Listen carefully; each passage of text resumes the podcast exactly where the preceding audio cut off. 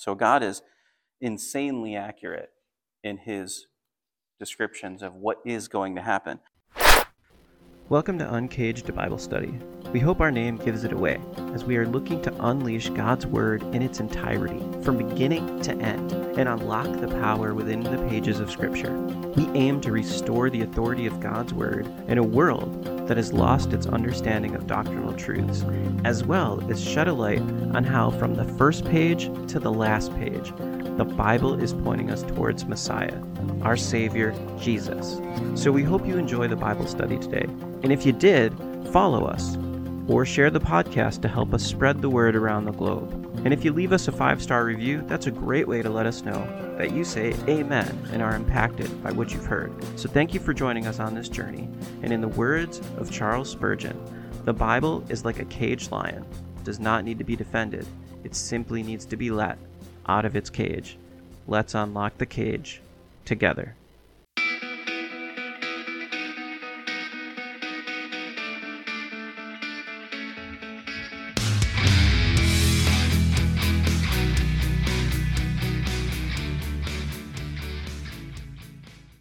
Isaiah 13 and 14. That's where we are tonight. It's a couple of interesting chapters. Most of what we're going to be going over tonight is prophecy against Babylon. Towards the end of chapter 14, it starts to go into other nations, and then there's, you know, I think until chapter 23 about uh, is really a declaration of judgment against other nations. Not a message that's given to them, but a message about them given to the Israelite people. God, in a way, is showing off a bit his authority and sovereignty and saying he knows what's going to happen. Uh, as we dig into particular Babylon, these two chapters, 13 and 14, uh, remember that law of double reference or this idea that a prophecy can represent something that's going to happen in the near future and then also an ultimate fulfillment in the distant future. That's going to very be very clear in these two chapters. Uh, there is specific things that happened within a couple hundred years of Isaiah's prophecy uh, to the nation of Babylon that are deadly accurate. But there's also mention of some things that are very clearly representative of the tribulation period or the day of the Lord or Jacob's trouble, whatever you want to call it, um, really written that connects to the book of Revelation and parts of Daniel. And so we'll try to open those things up and explain and expound on them as we get through them. Uh, but Babylon, it, the kingdom, is what this these prophecies are against. Uh, but just to remind you, as we're dealing with the future part of that, Babylon and Jerusalem are the two most mentioned cities in Scripture. Jerusalem is first, it's the most mentioned city in Scripture, which makes sense. It's the city of David, it's the city where the Messiah is supposed to rule from. New Jerusalem gets set up after the millennial kingdom where Jesus reigns on earth in the end. Uh, so, Jerusalem, the city of peace, the king of peace, the place where Mel- Melchizedek was from, all of that uh, makes sense. But then Babylon is really representative of the city of man. It's the Tower of Babel, is the place, is Babylon is where the Tower of Babel was built. And it's been this I, sort of place that's representative of man's uh, desire to lift its, its own power over God right? And interestingly, the Jews themselves are descendants of Abraham, Isaac, and Jacob. And Abraham was the man who was called to be the leader of the great patriarch of this great nation. And Abraham himself was called out of Ur of the Chaldees.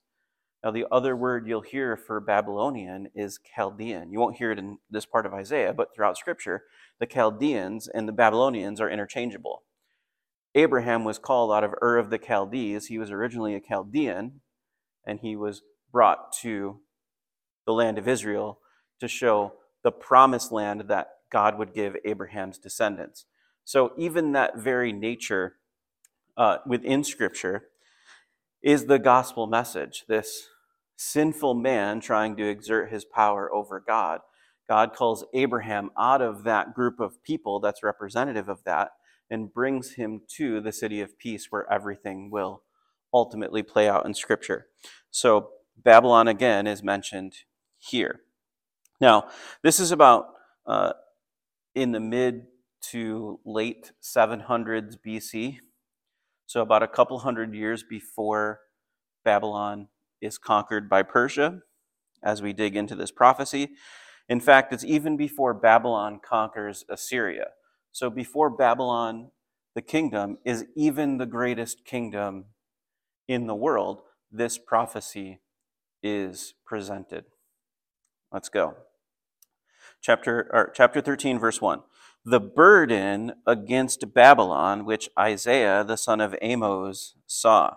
So the burden really meaning this disturbing message that Isaiah is going to have. He says, Lift up a banner on the high mountain, raise your voice to them, wave your hand that they may enter the gates of the nobles. I have commanded my sanctified ones I have also called my mighty ones for my anger, those who rejoice in my exaltation.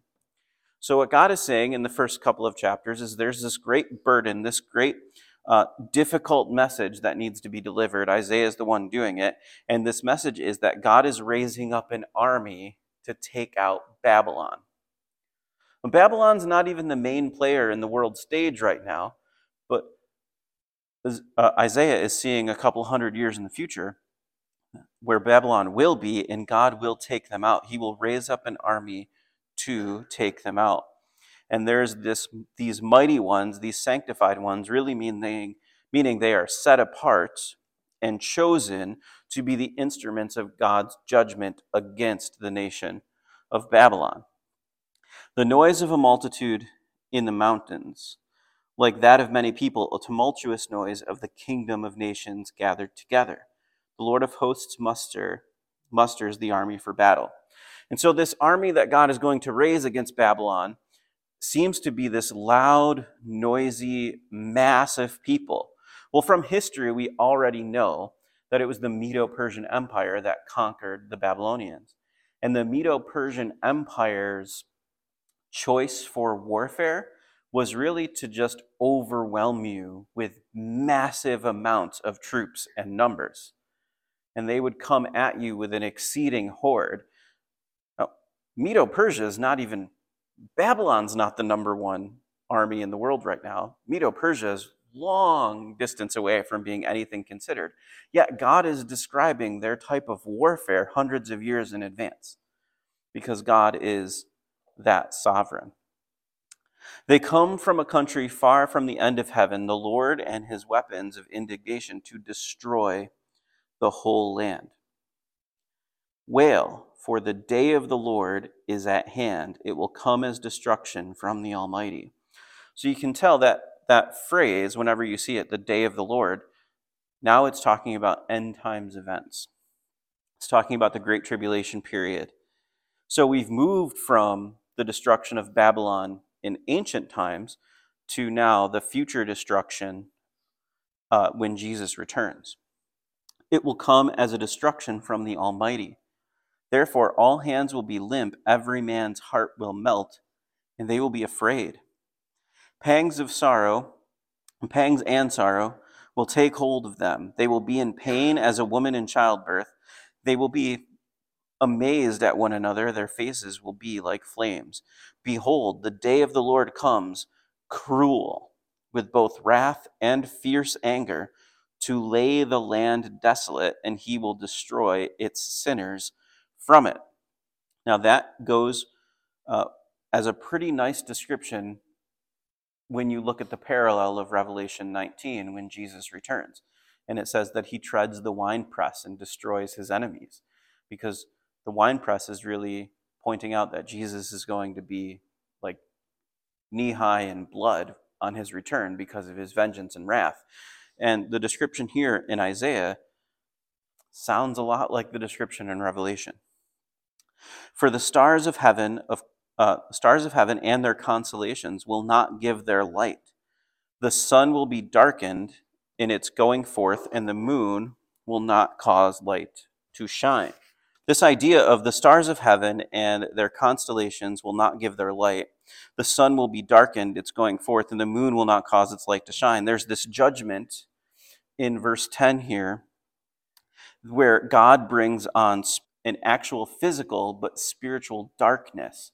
There is an actual physical darkness, the sun being blotted out and darkness being brought on the land, but it's thick.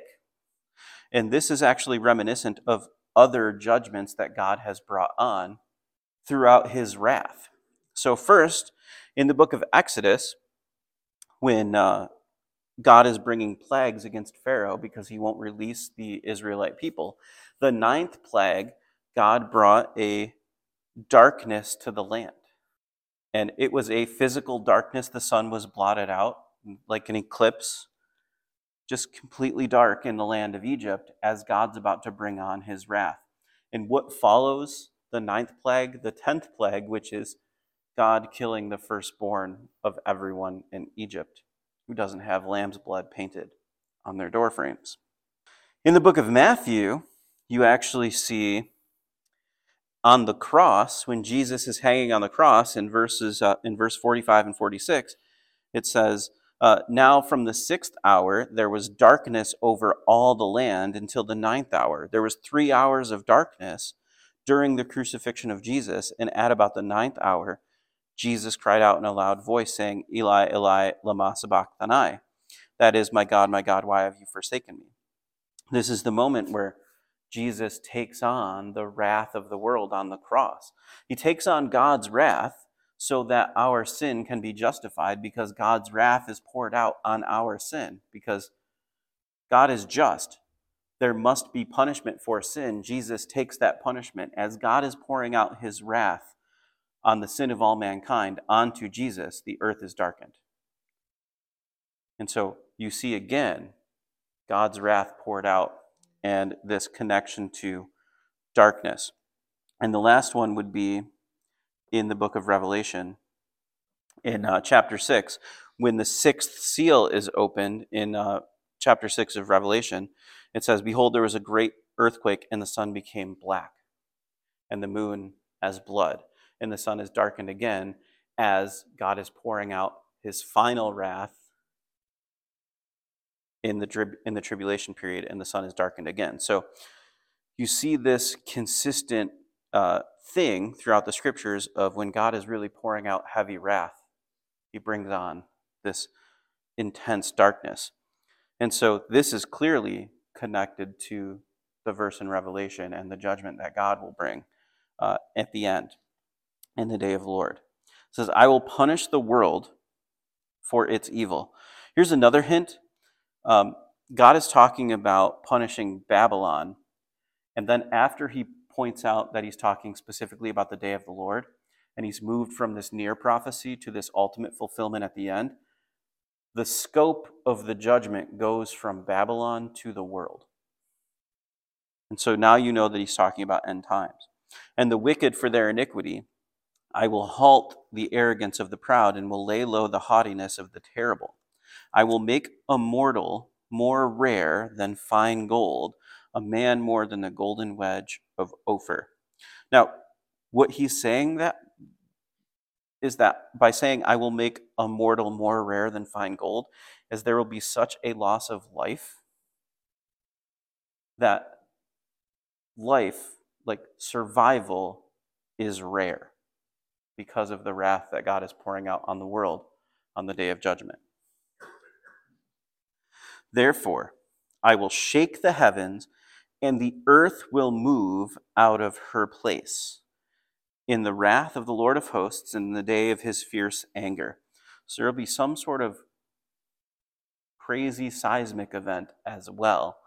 Um, there are lots of possibilities of what that could mean. You know, it could be super volcanoes, earthquakes. It could actually have something to do with the pole shifting that's going on um, because violent climactic things happen when the poles shift. Um, we don't know, but some sort of cataclysmic loss of life and shaking of the earth is going to happen around this same time period and time frame during the Great Tribulation period. It shall be as the hunted gazelle and as sheep that no man takes up, every man will turn to his own people, and everyone will flee to his own land. Everyone who is found will be thrust through, and everyone who is captured will fall by the sword. Their children also will be dashed to pieces before their eyes, and their houses will be plundered, and their wives ravished. Now, this is moving back to the near fulfillment when the kingdom of Babylon that conquered Jerusalem in 586 BC gets defeated in 539 BC. And verse 17 really points that out by saying this Behold, I will stir up the Medes against them, who will not regard silver, and as for gold, they will not delight in it.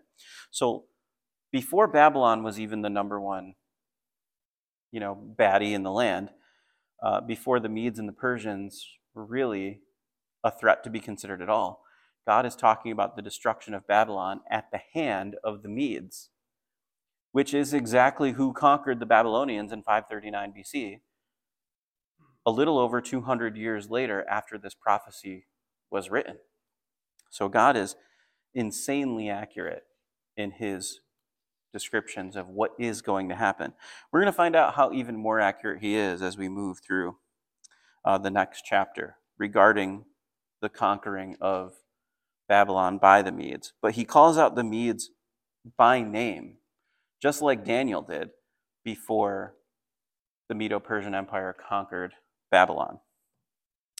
Also, their bows will dash the young men to pieces, and they will have no pity on the fruit of the womb.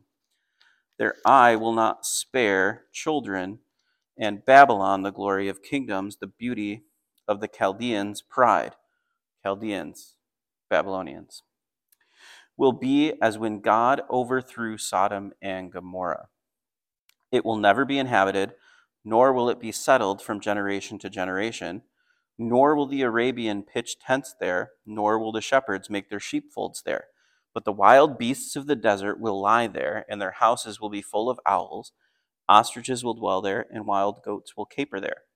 The hyenas will howl in their citadels, and jackals in their pleasant palaces. Her time is near to come, and her days will not be prolonged. So, actually, when, when Babylon was destroyed by the Medo Persians and conquered, the city of Babylon has never been rebuilt there actually there is a rebuilding effort by the Iraqi government currently, but there has it hasn't really gone to fruition. So there is sort of an argument among eschatological circles, meaning end times studies, whether or not the Babylon of Revelation is a spiritual representation of this attitude that Babylon represents in the Bible, or if it will actually physically be in that location. And the answer is, I don't know. But thus far, this prophecy seems to be accurate because the city of Babylon has never really been replaced. Chapter 14 For the Lord will have mercy on Jacob and will still choose Israel and settle them in their own land. Interesting that when Babylon was conquered, about 200 years, a little over 200 years after this prophecy was written down, when the Medes and the Persians conquered Babylon, one of their you know, early acts was to allow the people of Israel to go back to the land and start rebuilding. That's what we read about when we read Ezra and Nehemiah. So, accurate again, a couple of hundred years in advance. They hadn't even been kicked out of the land yet. Yet, Isaiah is telling them they will be booted out and then able to be brought back in by the Medes which is exactly what happened. The strangers will be joined with them, and they will cling to the house of Jacob. The people will take them and bring them to their place in the house of Israel, will possess them for their servants and maids in the land of the Lord. They will take them captive, whose captives they were, and rule over their oppressors. It shall come to pass in the day of the Lord gives you rest from your sorrow and from your fear and hard bondage in which you were made to serve, that you will take up this proverb against the king of Babylon and say, How the oppressor has ceased, The golden city ceased. The Lord has broken the staff of the wicked, the scepter of the rulers. He who struck the people in wrath with a continual stroke, he who ruled the nations in anger, is persecuted, and no one hinders. The whole earth is at rest and quiet. They break forth into singing. Indeed, the cypress trees rejoice over you, and the cedars of Lebanon, saying, Since you were cut down, no woodman has come up against us. Hell from beneath you is excited about you to meet you at your coming. It stirs up the dead for you, all the chief ones of the earth. It has raised up from their thrones all the kings of the nations. They shall speak and say to you, Have you also become weak as we? Have you become like us? Your pomp is brought down to Sheol. and the sound of your stringed instruments, the maggot is spread under you, and the worms over you.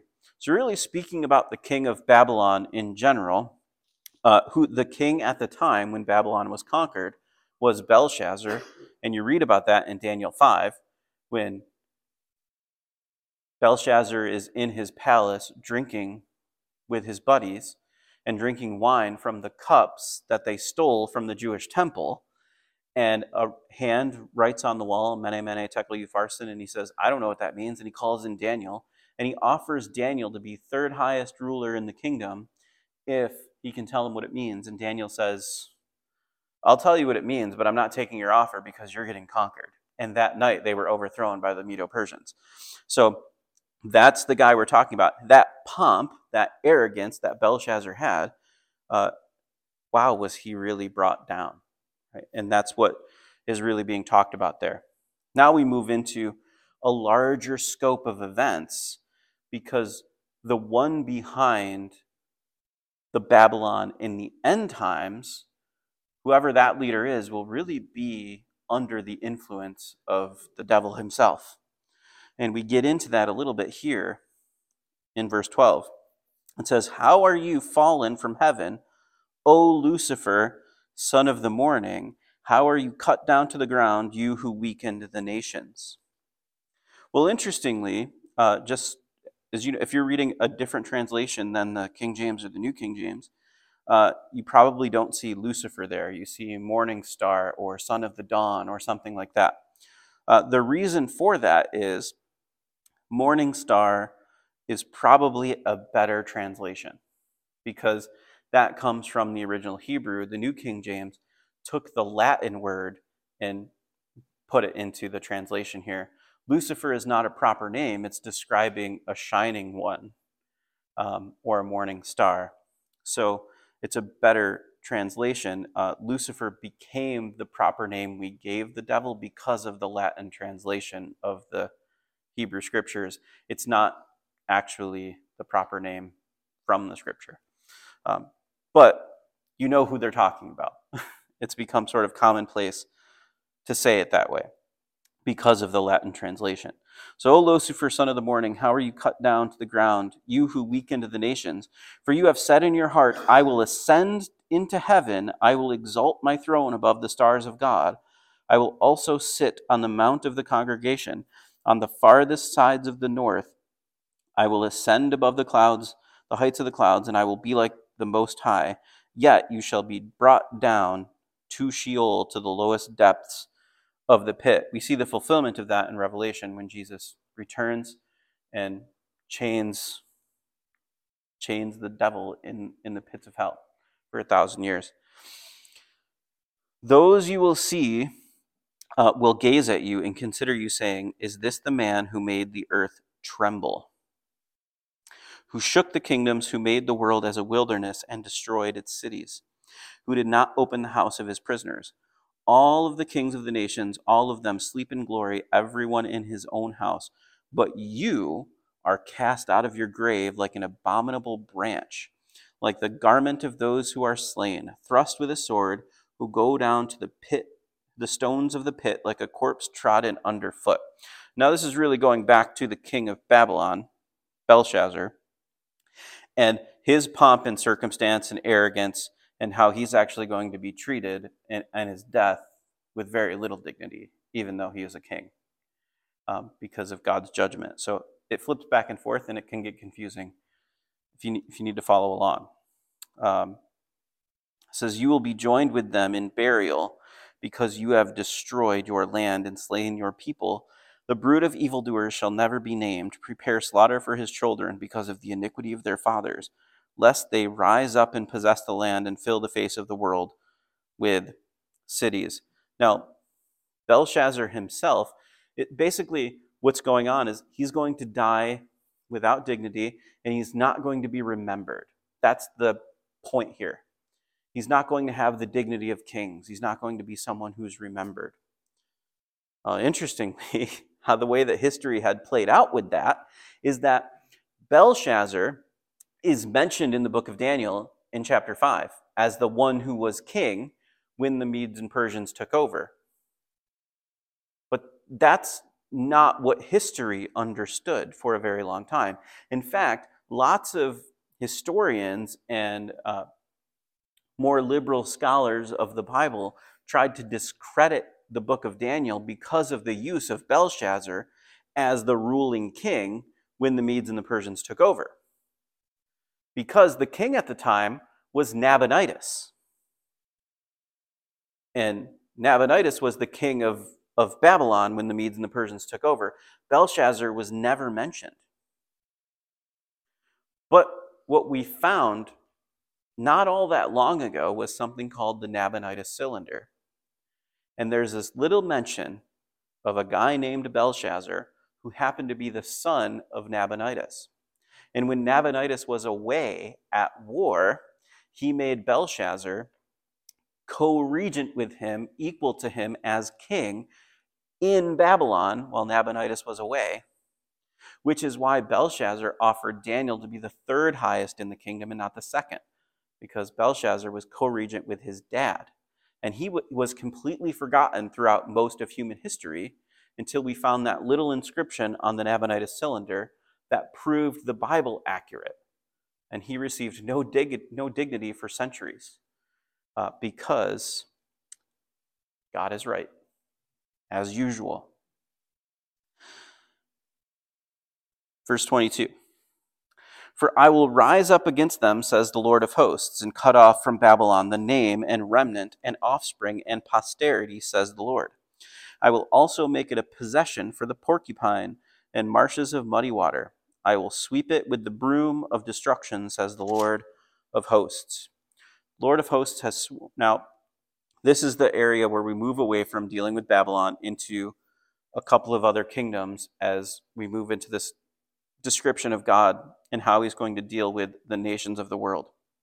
So, Assyria is still the number one baddie uh, uh, on the market, right? They're still trying to, they had recently taken out the northern kingdom of Israel, and they have, are marching against the southern kingdom of Judah. And so Isaiah is actually prophesying now about the current largest empire in the world, the strongest army in the world, uh, in the next couple of verses, and he's dealing with Assyria. Verse 24 The Lord of hosts has sworn, saying, Surely as I have thought, so it shall come to pass. As I have purposed, so it shall stand. That I will break the Assyrian in my land and on my mountains tread him under foot. Then his yoke shall be removed from them, and his burden removed from their shoulders. This is the purpose that is purposed against the whole earth. And this is the hand that is stretched out over all the nations. For the Lord of hosts has purposed, and who will annul it? His hand is stretched out, and who will turn it back? So, Isaiah briefly describes the destruction of Assyria. Now, the destruction of Assyria is, is really more um, described in, say, the book of Nahum, but uh, this little description is interesting. It says, I will break the Assyrian in my land, and on my mountains tread him under foot. Then his yoke shall be removed from them, and his burden removed from their shoulders. So Assyria was the instrument God used to punish the northern kingdom of Israel. But after the northern kingdom of Israel was conquered by the Assyrians, they started to move, march south against Jerusalem and the kingdom of Judah. And they got stopped in the mountain ranges outside of Jerusalem as they were marching towards the city, just like stated here. God protects them, and they were able to push the Assyrians back. And then later, God uses the Babylonians to conquer the Assyrians and wipe them from the face of the earth. So, uh, just interesting how God he gets it right. He knows history before it happens because he's seen it already. Verse 28 This is the burden which came in the year that King Ahaz died. So, a tough, um, another tough message going out to the Philistines or about the Philistines. Do not rejoice, all of you of Philistia, because the rod that struck you is broken. For the serpent's roots will come forth a viper, and its offspring will be a fiery flying serpent. The firstborn of the poor will feed, and the needy will lie down in safety. I will kill your roots with famine, and it will slay your remnant. Wail, O gate, cry, O city, all of you, uh, all you of Philistia are dissolved. For smoke will come from the north, and no one will be alone in this appointed times. When they, uh, what will they answer the messengers of the nation that the Lord has founded Zion, and the poor of his people shall take refuge in it? So basically, the uh, proclamation against the Philistines is King Ahaz was uh, in the kingdom of Judah was an instrument that God used to push back the Philistines. And he's basically saying, just because King Ahaz died doesn't mean that God has forgotten that he's going to destroy the Philistines. And he does. Um, and that is also in another minor prophet book uh, before Nahum. So uh, we'll get there eventually, and you'll get to hear about all of that, and it's a lot of fun. I just did it with youth group, so it's fresh on my mind. Through so the, these two chapters, they're really connected to Revelation, uh, but they're also connected to real history that happened about 200 years after it happened. Nebuchadnezzar was maybe the most proud king in Babylon's history. Daniel, if you remember the book of Daniel, uh, served under Nebuchadnezzar when Nebuchadnezzar defeated Judah and destroyed the temple and kidnapped the people into the land. And Nebuchadnezzar created a saw a vision of a statue, and then he created a false version of that statue that he had from his dream to make the people worship him. Instead of saying, that God is in control and is going to bring nations after Babylon. He said, No, my kingdom will live forever. I'm going to erect the gold statue because the head of gold in Nebuchadnezzar's dream represented the kingdom of Babylon. So he made the whole statue gold, basically saying, My kingdom will last forever. And then God deals with Nebuchadnezzar. He, the you know Shadrach, Meshach, and Abednego don't bow to the statue. He's confused by the fourth person in the fire. They get saved. He brings in Daniel, Shadrach, Meshach, and Abednego as uh, consultants in his kingdom. He gets humbled and goes crazy into the wilderness for a while, and God brings Nebuchadnezzar back from the wilderness and from the brink of insanity, humbled, and he worships God in the end of his reign. And so God humbles the most proud king in Babylon's history, but then his grandson, who is equally as arrogant, gets humbled by the Medes and the Persians, which is exactly what's described in chapter 13 and 14, 200 years before the fact. So, the point really of these two chapters is one, God is in control and he's right, and God is just. So, when God gives warning, you should pay attention, and the fear of the Lord is the beginning of wisdom. But also, that the return while the remnant will be small when Jesus returns. There will be more dead than alive. Those who have served him will get to serve in an amazing kingdom in peace because the violence and the sin of the earth, the what's left of Babylon or the spirit of Babylon will be gone because we'll be under the reign of the King of Kings rather than trying to exalt ourselves as kings. So let's pray. Uh, Father God, thank you. Thank you for this book. Thank you for your prophecy and your plan. God, I pray that we can submit to it and understand that you are good. And with your goodness and your righteousness and sovereignty, it also means destroying what is evil.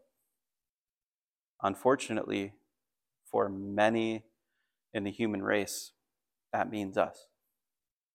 But God, you are righteous and you seek to offer mercy. You covered the Ark of the Covenant with the mercy seat because you covered the law with mercy for those who would accept the blood of the Lamb. God, you offered your Son on the cross as mercy for those who would believe. And you tell us in the books that Peter wrote his epistles that you don't delay or tarry. What you are doing is being patient so that as many as possible would come to saving faith, because it's not your will that any should perish, even though you know they will. So help us reach as many as possible to be saved from your wrath so that we can delight in your mercy. In Jesus' name, amen.